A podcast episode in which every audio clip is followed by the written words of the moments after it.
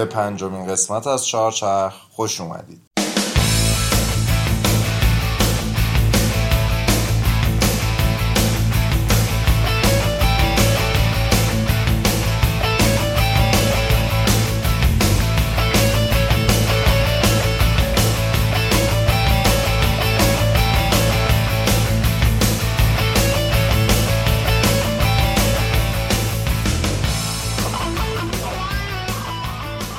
سلام.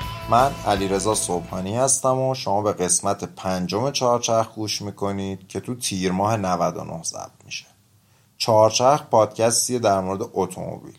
توی چهارچرخ من براتون تاریخچه و داستان پیدایش و تکامل شرکت های مختلف خودروسازی رو تعریف می‌کنم. تلاشم اینه که داستان رو جوری بگم که شما حتی اگه ماشین بازم نیستین از شنیدن این داستان های ماشینی لذت ببرین. توجه داشته باشین که تمام تاریخ هایی که تو چهارچرخ میگیم شمسی هستن. داشتیم تاریخچه فولکس واگن رو می‌گفتیم.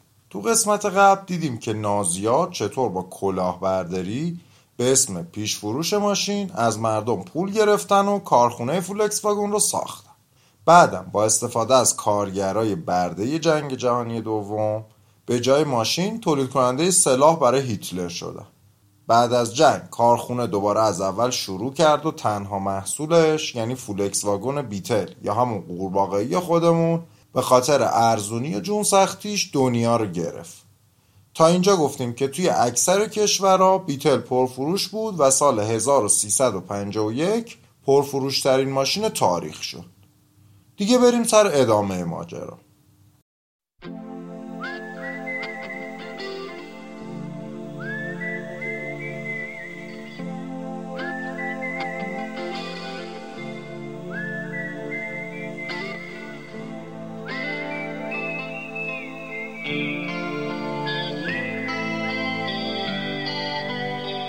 الان سال 1340 و فولکس واگن سالی بیشتر از 800 هزار تا بیتل میفروشه. برای مقایسه بگم که کل صنعت خودرو ایتالیا تو سال 98 حدود 900 هزار دستگاه ماشین تولید کرده. حالا فکر کنید فولکس فقط سال 800 هزار تا بیتل می ساخت اونم 60 سال پیش. مدیریت زنجیره تأمین قطعات و مواد اولیه توی یه همچین مقیاسی کار خیلی سختیه. کاری که فولکس واگن به بهترین نحو انجامش داد. کیفیت و ساختم خوب بود سال به سالم بهتر می‌شد. به خاطر همین تمرکزی که روی بیتل داشتن فولکس تصمیم گرفت سیاست تک محصولی رو انتخاب کنه. حتی کمپر یا ون فولکس واگن هم روی شاسی یکم تغییر یافته بیتل ساخته می‌شد. موتورش هم با بیتل یکی بود. ماشینای دیگه فولکس واگن هم عملا همون بیتل بودن با یکم تغییر. همشون هم موتور عقب هواخنک داشتن. یه جورایی چسبیده بودن به فلسفه بیتل. البته فولکس واسه اینکه همه تخم مرغاشو توی یه سبد نذاره توی دهه چهل شرکت های اوتو یونیون و NSU رو خرید. با ترکیب این دوتا شرکت آودی تشکیل شد. آودی تمرکزش رو گذاشت رو ماشین های موتور جلو و دیفرانسیل جلو.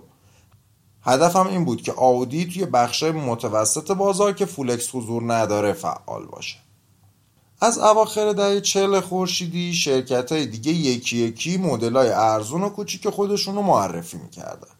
این باعث شد فروش بیتل به خصوص توی آمریکا و اروپای غربی رو به کاهش باشه. به طوری که سال 51 اوپل جای فولکس رو گرفت و شد پرفروشترین خودروساز توی آلمان. البته هنوزم توی کشورهای در حال توسعه فروش بیتل داشت رشد می‌کرد. ولی معلوم بود که اوضاع خیلی هم خوب نیست.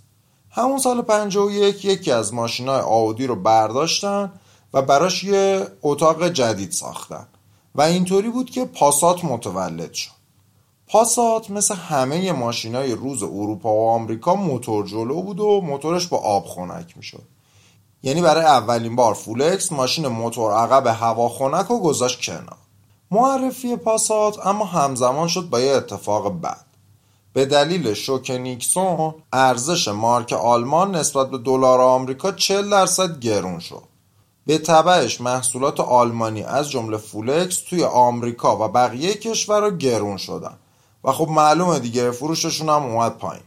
خلاصه پاسات هم خیلی موفق نبود. شوک نیکسون اتفاق جالبیه ولی چون ربطی به ماشین و فولکس نداره دیگه واردش نمیشم پیشنهاد می‌کنم یه search ی در موردش بکنی اوضاع خراب و خرابتر شد تا اینکه سال 53 فولکس واگن 800 میلیون مارک ضرر کرد.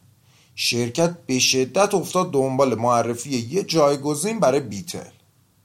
چند سالی بود که سلیقه بازار داشت عوض می‌شد. هاچبک ها داشتن پرطرفدار می‌شدن. می‌دونیم که هاچبک ماشینیه که عقبش یه در بزرگه که به اتاق راه داره. هچ به انگلیسی یعنی دریچه بک هم که یعنی عقب. هاچبک یعنی ماشینی که عقبش دریچه داره. خب حالا فرق هاچبک با استیشن چیه؟ استیشن هم که عقبش دریچه داره. نمای کناری یه ماشین عادی مثل پراید رو بیارین تو ذهنتون. اول کاپوت رو داریم بعد اتاق که شروع میشه یه ستون داریم. ستون جلوی راننده که بهش میگن ستون A. بعد بین صندلی جلو و عقب یه ستون دیگه داریم ستون B. بعد پشت صندلی عقب ستون C رو داریم که اتاق تموم میشه. و بعدش هم یه صندوق عقب. این میشه فرمت نرمال یا سدان. حالا اتاق هاچبک بعد از ستون C تموم میشه. ولی استیشن فرقش اینه که یه ستون چهارم دی هم داره. بگذاریم. اولین هاچبک واقعی به مفهومی که ما امروز می‌شناسیم سال چهل توی فرانسه ساخته شد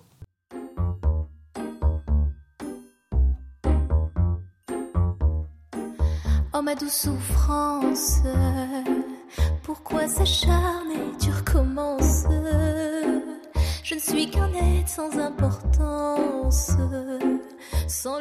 رنو 4 در عقبش رو به بالا باز می‌شد و صندلی های عقبم جمع می شدن. این باعث می شد با اینکه ماشین کوچیکیه خیلی جادار و کاربردی باشه. رنو 4 خیلی پرطرفدار بود و بیش از 8 میلیون دستگاه ازش فروختن. تو دهه 50 شمسی که بنزین تقریبا 4 برابر شد بازار بیشتر از قبل رو کرد به ماشین های کوچیک و به خصوص هاچبک ها واسه همین فولکس واگن هم تصمیم گرفت جانشین بیتل هاچبک باشه. خورداد 1353 بالاخره جانشین بیتل به بازار معرفی شد. فولکس واگن گلف. یه هاچبک جمع و جور و موتور جلو با طراحی مدرن و جعبه شکل. فروشش تو سال اول اونقدر که انتظار داشتن خوب نبود. تا اینکه یه تیم هشت نفره از مهندسای فولکس واگن تصمیم گرفتن یه نسخه مسابقه ای از گلف بسازن و باهاش وارد مسابقات touring بشن. شاید اینطوری بتونن فروش رو ببرن بالا. طبق قانون مسابقات touring لازم بود 5000 دستگاه از ماشین رو به مشتری عادی بفروشن. واسه همین سال 55 مدل اسپورت گلف رو معرفی کردن. اسمش رو گذاشتن گلف GTI.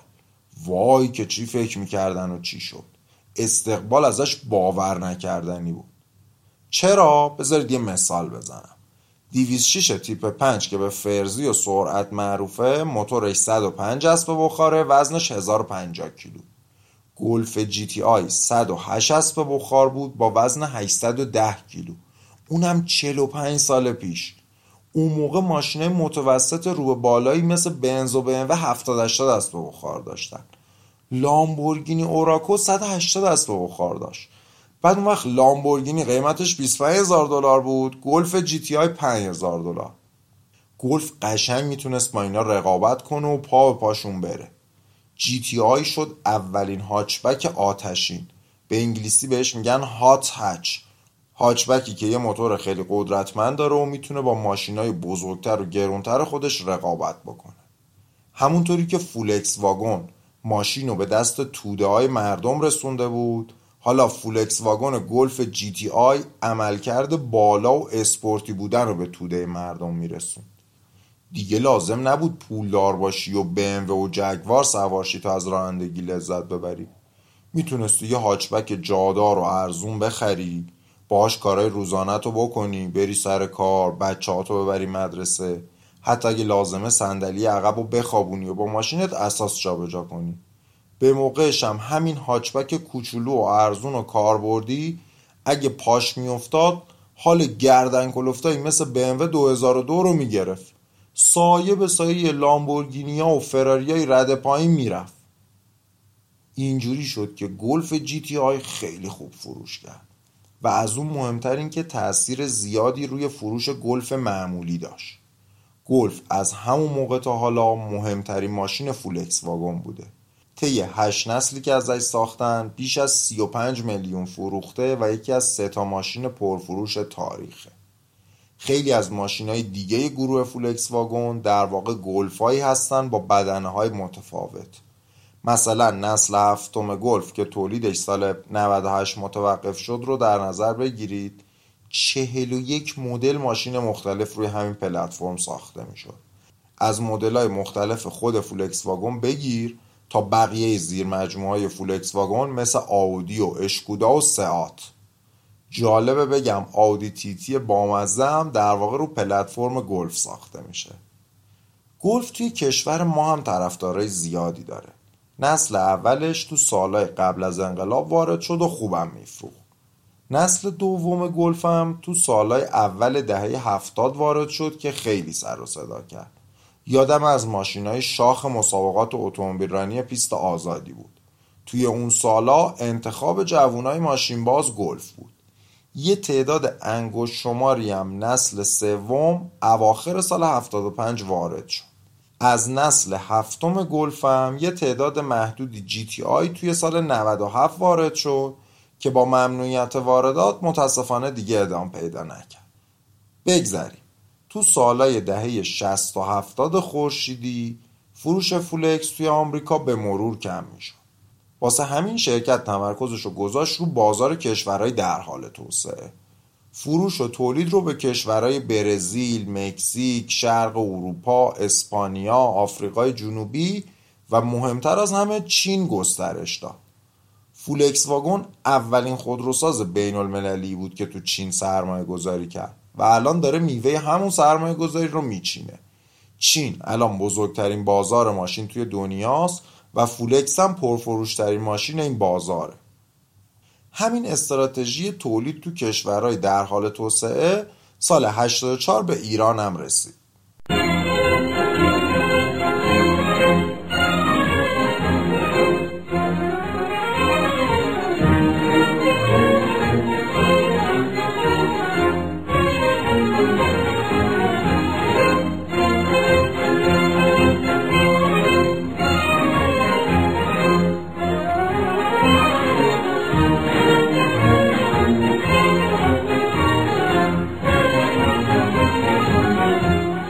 شرکت کرمان موتور کارشو با مونتاژ مدلای دیو شروع کرد.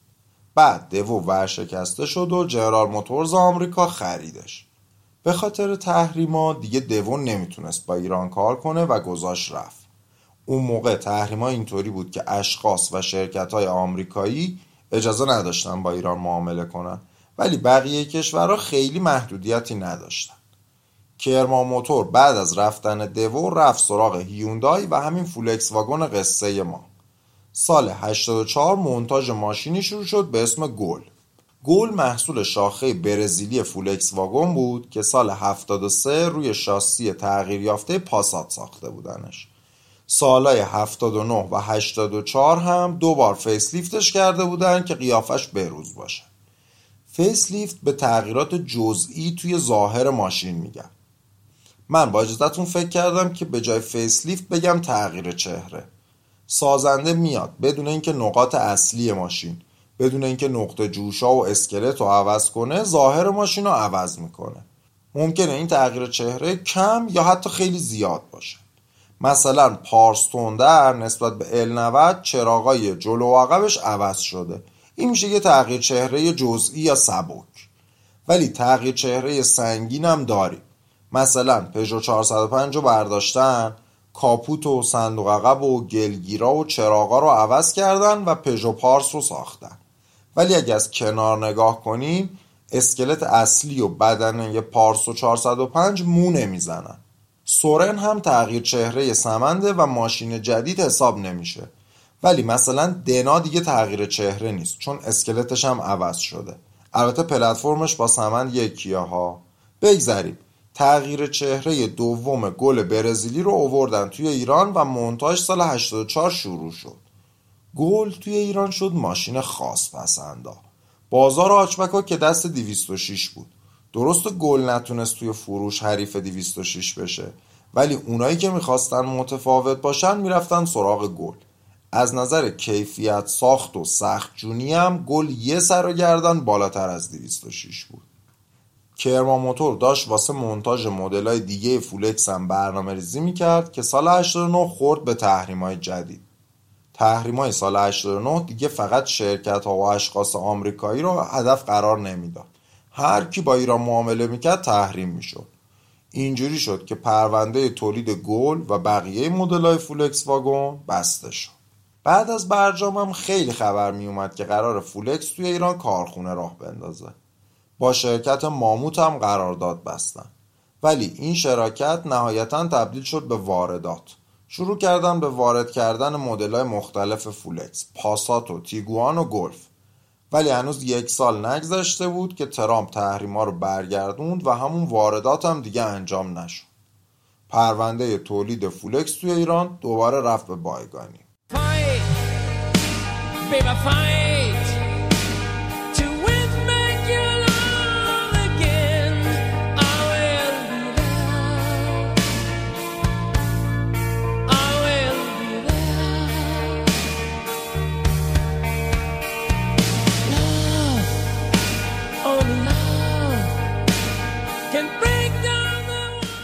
یکم برگردیم عقب و بریم آلمان تو دفتر مرکزی فولکس واگن تو شهر وولفسبورگ. سال 72 فردیناند پیک رئیس هیئت مدیره فولکس واگن شد. پیک نوه دختری فردیناند پورشه بود. سال 42 تا 50 تو شرکت پدر بزرگش پورشه کار کرده بود. بعدم رفت آودی و مدیر تیم مهندسی شد. به مرور پیشرفت کرد و تا مدیر عاملی آودی هم رسید. یادمون هست دیگه اون موقع آودی زیر مجموعه فولکس واگونه مدیر موفقی بود و آودی رو طی سالهایی که مدیرش بود کشید بالا. سال 72 که پیک رئیس هیئت مدیره شد فولکس واگن وضعیت خوبی نداشت.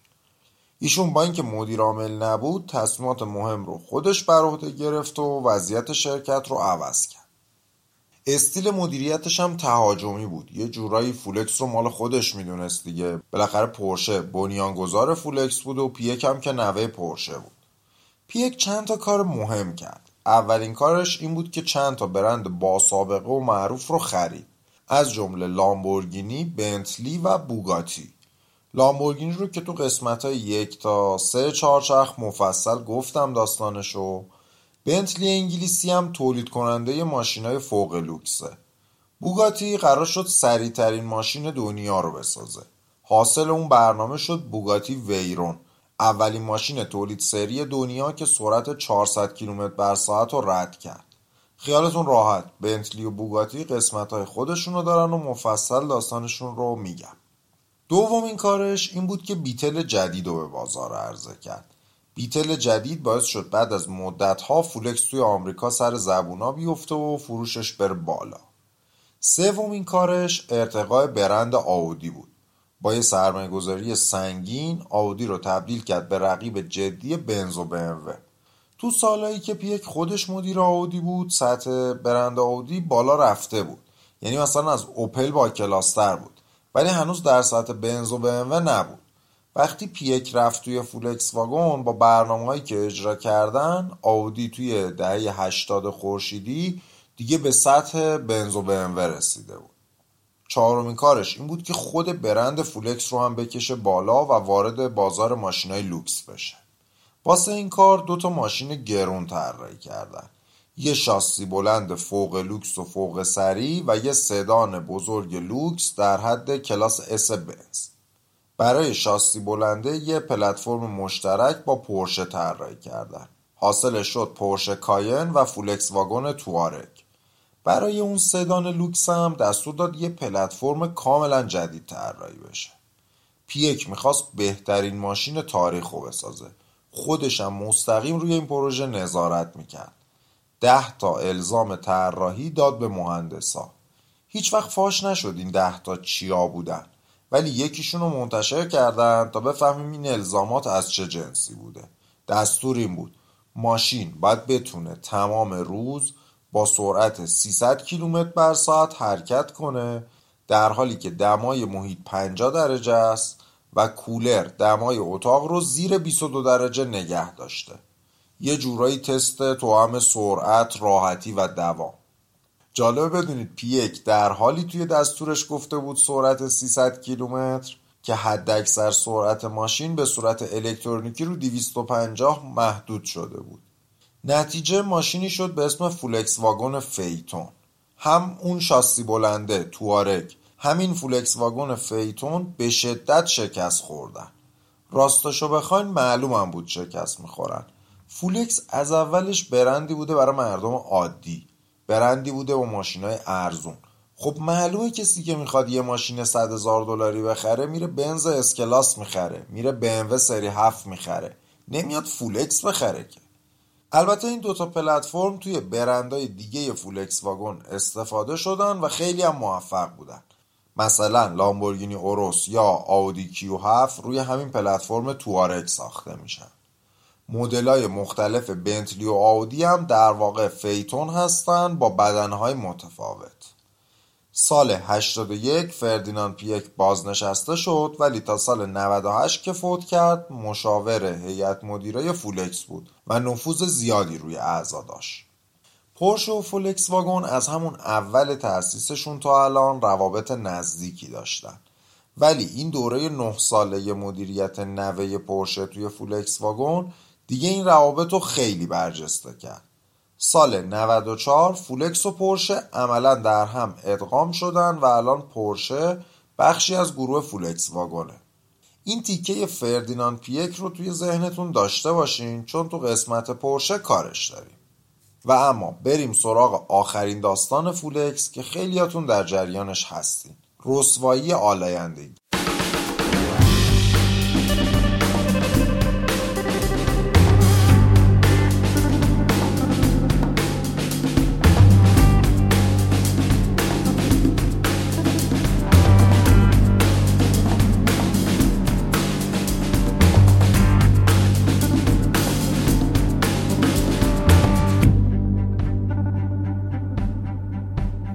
برخلاف ایران که ماشینای سواری بنزینی هستن توی اروپا خیلی از ماشینای سبک موتور دیزل دارن. موتورهای بنزینی برای انفجار مخلوط هوا و بنزین از جرقه شم استفاده می‌کنن. ولی آقای رودولف دیزل موتوری طراحی کرد که توش گازوئیل انقدر فشرده می‌شد که بدون نیاز به جرقه خودش منفجر می‌شد. موتورهای دیزل به خاطر راندمان بالا و مصرف کمشون به سرعت پرطرفدار شدن. البته توی کشتیا و قطارا و ماشینای سنگی. بعضیا تلاش کردن توی ماشینای سواری هم موتور دیزل بذارن ولی به خاطر معایبی که داشت ماشینای دیزل سواری خیلی پرطرفدار نشدن. مهمترین عیب موتور دیزل اینه که دور دیر برمیداره کنده. زورش زیاده ولی سرعتش زیاد نیست. مثلا توی کشتی یا کامیون که شما زور برات مهمتره خب معلومه که از دیزل استفاده می‌کنی. ولی توی یه ماشین سواری معمولا ما دوست داریم سرعتمون سریع بره بالا. توی دهه پنجاه که بنزین یهو گرون شد خیلی ها دوباره به فکر افتادن که از موتور دیزل توی ماشین های سواری استفاده بکنن. به خصوص به خاطر مصرف کمترش. از طرفی همون موقع مقررات آلایندگی هم داشت تو کشورهای پیشرفته جدی تر می‌شد. موتورهای دیزل هم معمولا آلایندگی بیشتری نسبت موتورهای بنزینی تولید می‌کنن. در حالی که ماشین های بنزینی دیوکسید کربن بیشتری تولید می‌کنن ماشین های دیزل بیشتر اکسید نیتروژن تولید می‌کنن. طی سی سال به مرور و یواش یواش تکنولوژی موتورهای سبک دیزل بالاتر رفت و یکی یکی معایبش رو حذف کردن. یکی از اصلی ترین شرکت هایی هم که روی موتورهای دیزل سبک سرمایه گذاری می‌کرد فولکس خودمون بود. تو دهه 80 خورشیدی که دوباره نفت و بنزین گرون شد اقبال به موتورهای دیزل بازم بیشتر شد.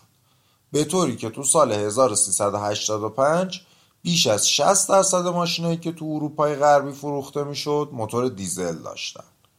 کار به جایی رسید که آودی های دیزل برنده مسابقات 24 ساعته لومان شدن. یعنی انقدر تکنولوژی موتورهای دیزل پیشرفت کرده بود که تو مسابقات خفنی مثل لومان از موتورهای بنزینی هم جلو زدن. فقط یه مشکل وجود داشت. اونم آلایندگی اکسید نیتروژن بود. اتحادیه اروپا یه سیستم پلکانی طراحی کرد که طی چند سال خودروسازا رو مجبور کنه ماشینای پاکتری بسازن. از یورو یک شروع شد و بعد یورو دو سختگیرانه تر و همینجوری محدودیت ها زیاد می‌شد تا یورو 6 یه سیستم دیگه هم اضافه کردن که مالیات و عوارض ماشین رو به مقدار آلایندگیش ربط دادن. یعنی هرچی شما ماشینت پاکتر باشه عوارض و مالیات کمتری باید بدی. این شرایط باعث شد که بازار دیزل از قبلم داغتر بشه. فولکس واگن هم که بزرگترین تولید کننده موتورهای دیزل واسه ماشینای سواری بود دنبال یه راهی میگشت که از قافله عقب نمونه و بتونه آلایندگی ماشیناش رو کم بکنه. ولی هرچی بیشتر گشتن کمتر راه حل پیدا کردن. این شد که تصمیم گرفتن تقلب بکنن. یه تقلب خیلی ساده و در عین حال هوشمندانه.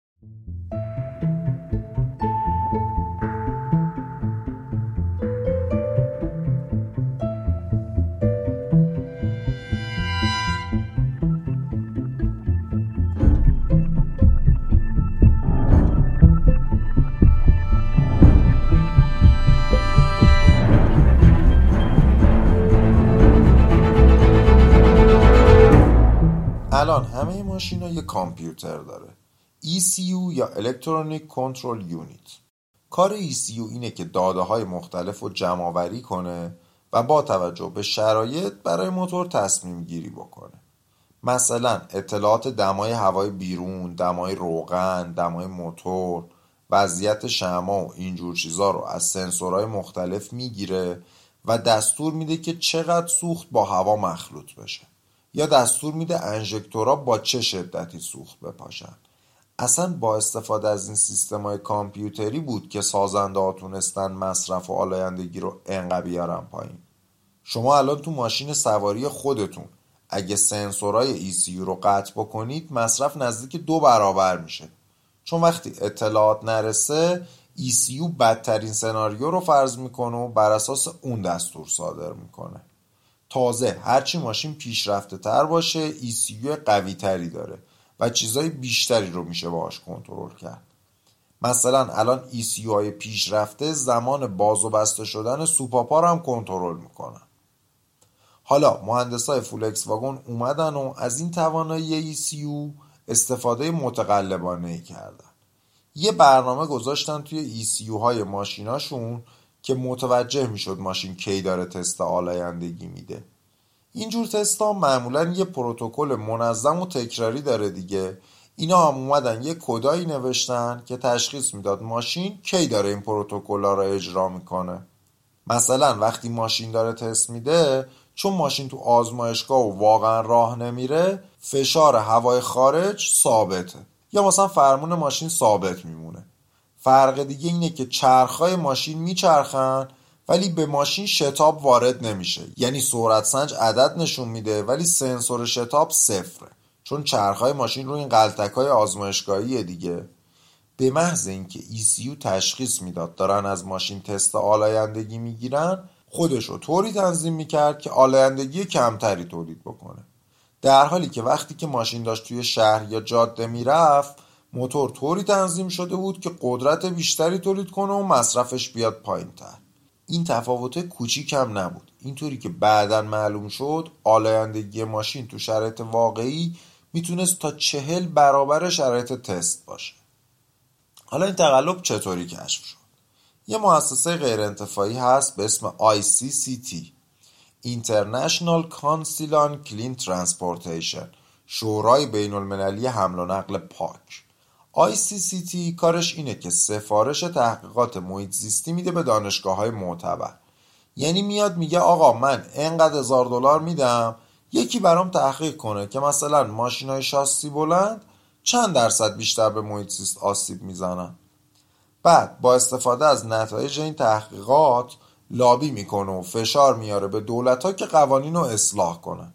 مثلا میاد میگه طبق یافته های محققان دانشگاه فلان خودروهای شاسی بلند انقدر درصد از ماشین های معمولی بیشتر به محیط زیست آسیب می‌زنن.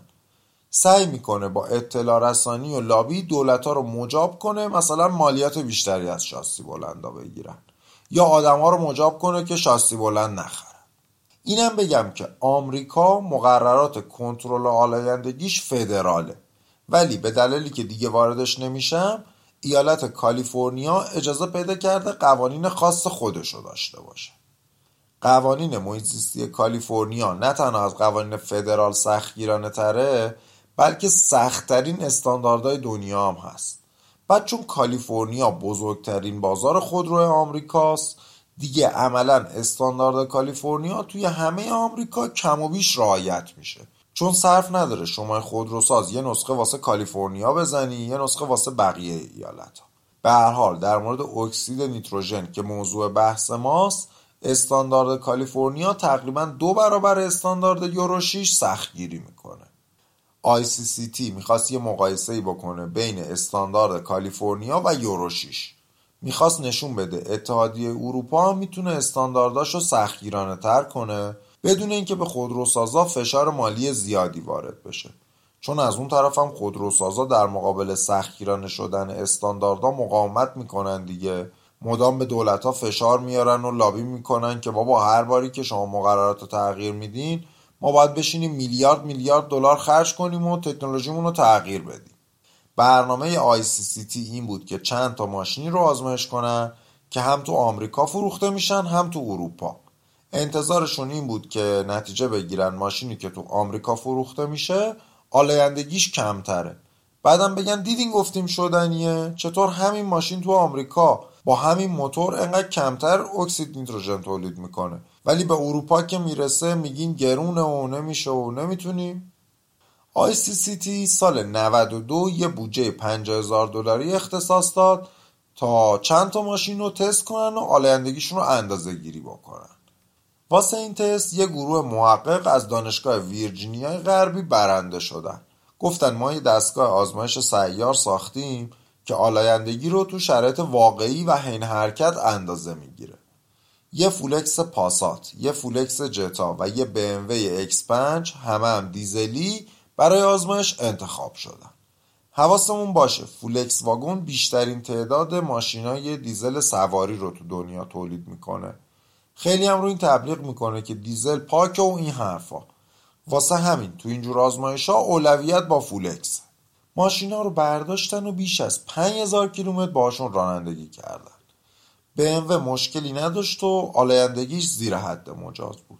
ولی در کمال تعجب دیدن فولکس پاسات تو شرایط مختلف بین 5 تا 20 برابر حد مجاز آلایندگی تولید فولکس جتا وضعش از اینم بدتر بود. بین 15 تا 35 برابر حد مجاز. ICCT بدون اینکه سر و صدا راه بندازه نتیجه تحقیقاتش رو سال 93 داد به آژانس حفاظت از محیط زیست آمریکا. از اینجا به بعدش رو آژانس حفاظت از محیط زیست آمریکا بر عهده گرفت. یه تحقیقات مفصلی راه انداختن و بعد از چند ماه توی ECU فولکس واگن چیزی رو که دنبالش میگشتن پیدا کردن. کدایی که تشخیص می‌داد ماشین وارد شرایط تست آزمایشگاهی شده و تنظیمات موتور رو طوری تغییر می‌داد که آلایندگیش طبق استاندارد باشه. اواخر سال 93 یه اخطار غیرعلنی دادن به فولکس واگن. گفتن آقا ماشینات مشکل داره. فولکس هم گفت نه بابا چیزی نیست که اینا نقص فنیه. بعد آژانس شروع کرد به مدرک رو کردن. بعد از چند مرحله رفت و اومد فولکس واگن دید مدارک طوریه که مو لا درزش نمیره. دیگه مجبور شد قبول کنه. تابستون 94 آژانس حفاظت از محیط آمریکا یه اطلاعیه رسمی داد و فولکس واگن رو به تقلب متهم کرد. گفت 480 هزار دستگاه فولکس و آودی با موتور دو لیتری دیزل که بین سالهای 88 تا 94 تو آمریکا فروخته شدن مجهز به دستگاهی هستند که برای دور زدن قوانین ایالات متحده طراحی شده. هفته بعد مدیرعامل فولکس واگن اتهام پذیرفت و رسما عذرخواهی کرد. سعی کرد گناه به گردن چند تا مهندس بندازه و قول داد جبران کنه. گفت من مسئولیت اشتباه وحشتناک چند نفر رو در بخش طراحی میپذیرم. هیچ حرفی هم از استعفا نزد در مقابل اینجور رسخایی کردن نصف و نیمه رسانه های آلمانی طوفانی برپا کردند. مجلات معتبری از جمله اشپیگل و بیلد شروع کردن مدرک رو کردن. نشون دادن مدیرای خیلی رده بالا از سال 86 قضیه رو می‌دونستن. یه روزنامه آلمانی نامه یکی از مهندسای فولکس واگن رو چاپ کرد که تو سال 90 به مدیرش در مورد طبعات این تقلب هشدار داده بود. رسانه ها چنان فشاری آوردن که حدود یک ماه بعد مدیر عامل مجبور به استعفا شد.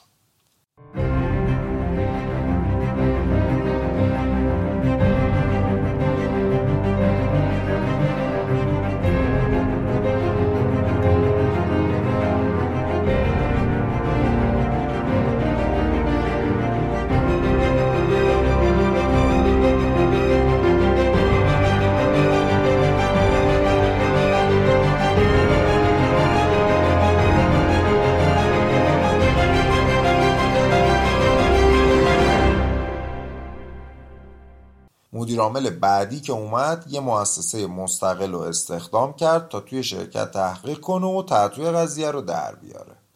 همون روزای اول هم چند از مدیرای خیلی رده بالای فولکس و آودی رو برکنار کرد. چند ماه بعد خود فولکس واگن به آژانس محیط آمریکا خبر داد که یه نوع موتور هم ECU ش کد تقلب داره. بعدش هم یه برنامه جبرانی معرفی کردن. هم به خریدارا قرامت دادن هم به دولت آمریکا جریمه پرداخت کردن. هم قرار شد 11 میلیون ماشین در سراسر جهان اصلاح بشه. با اضافه کردن یه قطعه و تغییراتی توی کودای ECU همین ماشینای موجود رو با استاندارد آمریکا همخوان کردن. درسته که قدرت این ماشینای اصلاح شده یکم کم شده و مصرفشون یکم بالا رفت ولی این اصلاحات یه چیز دردناک نشون داد. نشون داد که از همون اولم امکانش بود که ماشینا رو جوری بسازن که کمتر آلاینده باشه. از اولم می‌تونستن تقلب نکنن ولی هرس برای سود بیشتر کارو به اینجا رسون تا امروز بیش از سی میلیارد یورو خرج جمع کردن این مسئله شده. سهام فولکس واگن حدود یک سوم ارزشش رو از دست داد. البته گروه فولکس واگن به جز همون سال 94 که ضرر کرد هنوزم یه شرکت سودده ولی خب سودش نسبت به سالهای قبل از این رسوایی خیلی کمتر شده. اگرچه اتهامات کیفری هم به مدیرای فولکس وارد کردن ولی در نهایت فقط یکی از مدیرای میانی فولکس آمریکا به هفت سال زندان محکوم شد. اثر این رسوایی خیلی بزرگتر از فولکس واگن بود. تا اواسط دهه 90 خورشیدی دیزلا روز به روز پرفروشتر می شدن و مدام روی آلندگی کمترشون تبلیغ می شد. حتی مقایسه هایی می کردن تا نشون بدن ماشین های دیزل جمع و جوری مثل فولکس پولو نسبت به تویوتا پریوس هیبریدی ضرر کمتری به محیط زیست میرسونه ولی طبعات این تقلب باعث شد که فروش ماشین های دیزل به شدت کم بشه این استقبالی که تو سالهای اخیر از خودروهای الکتریکی داره میشه از اثرات رسوایی آلایندگی فولکس واگنه.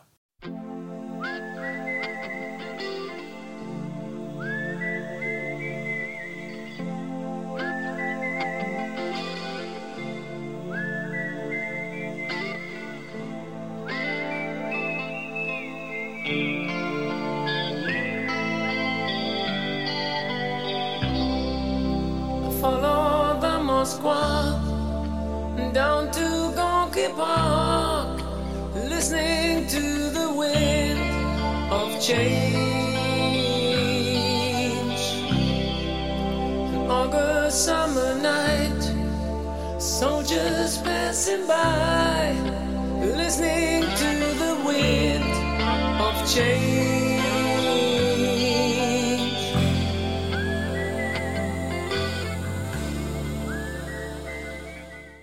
واگن سالهاست که بزرگترین خودروساز اروپاست. تو سال 95 بزرگترین خودروساز جهانم شد.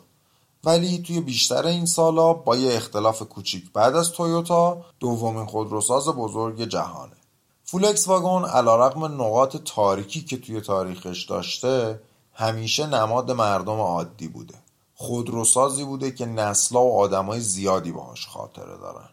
فولکس ماشین رو به خیلی از نقاط دنیا رسوند و باعث شد خیلی ماشین دار بشن. همیشه نماد جون سختی و کیفیت ساخته. من همین الانم هر کدوم از دوستام که می‌خوان توی اروپا و آمریکا ماشین بخرن بهشون فولکس واگن رو پیشنهاد میدم. البته مدل های بنزینیشو شما هم اگه می‌خواین تو اروپا ماشین بخرین پیشنهادم بهتون گلف یا پولوه. این قسمت رو تقدیم می‌کنم به همه دوستداران فولکس واگن. به خصوص به دوستای عزیزم رضا، کیوان، امیر پاشا، صادق و فرزاد. داستان فولکس واگن همینجا تموم شد. تو قسمت بعد اگه عمری باقی بود در مورد پورشه با هم صحبت می‌کنیم. عکسای جالب و توضیحات بیشتر رو توی صفحه اینستاگرام چهارچرخ می‌تونید پیدا بکنید. آدرسش هست عدد چهار C H A R K H نقطه پادکست. لینک اینستاگرام و توییتر چهارچرخ و همین جایی که دارین این قسمت رو گوش می‌کنید می‌تونید پیدا بکنید. لطفا ما رو به دیگرانم معرفی بکنید تا بیشتر شنیده بشیم. متشکرم که گوش دادید. تا قسمت بعد خداحافظ.